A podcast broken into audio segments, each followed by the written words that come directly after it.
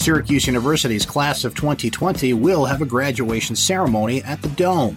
McMahon warns about a big county budget deficit, and New York voters will be able to cast absentee ballots in the primary.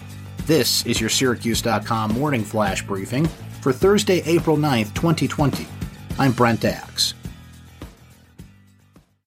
Syracuse University's class of 2020 will have a graduation ceremony in the Carrier Dome after all. Syracuse Chancellor Kent Syverud announced on Wednesday that in response to the coronavirus pandemic, the school plans to hold a postponed commencement for the class of 2020 in the Carrier Dome. The announcement did not include a potential date. Syverud said the ceremony will take place after the new roof has been finished and after health officials agree that large gatherings are safe. Onondaga County Executive Ryan McMahon said Wednesday that he's already had to take a red pen to vast parts of the county's budget as the coronavirus pandemic rages on. McMahon estimated the county would see anywhere from 50 to 100 million dollar deficit in the $1.3 billion yearly budget. Said McMahon, quote, 50 million is a lot of money, 100 million is a real problem.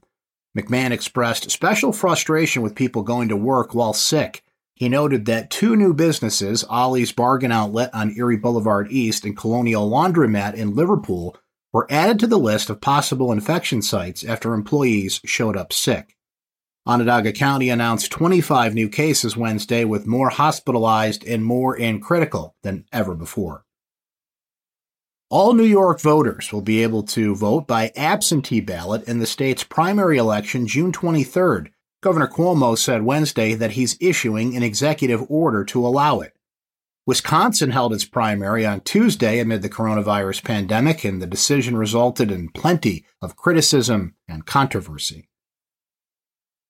Elijah Eli Harris, a beloved street musician who performed on Marshall Street outside of NBT Bank Stadium during baseball games, the Landmark Theater, the Civic Center, the Westcott Theater, the Carrier Dome, and so many more, was killed Tuesday night in a double hit and run crash on the city's south side, according to Syracuse police.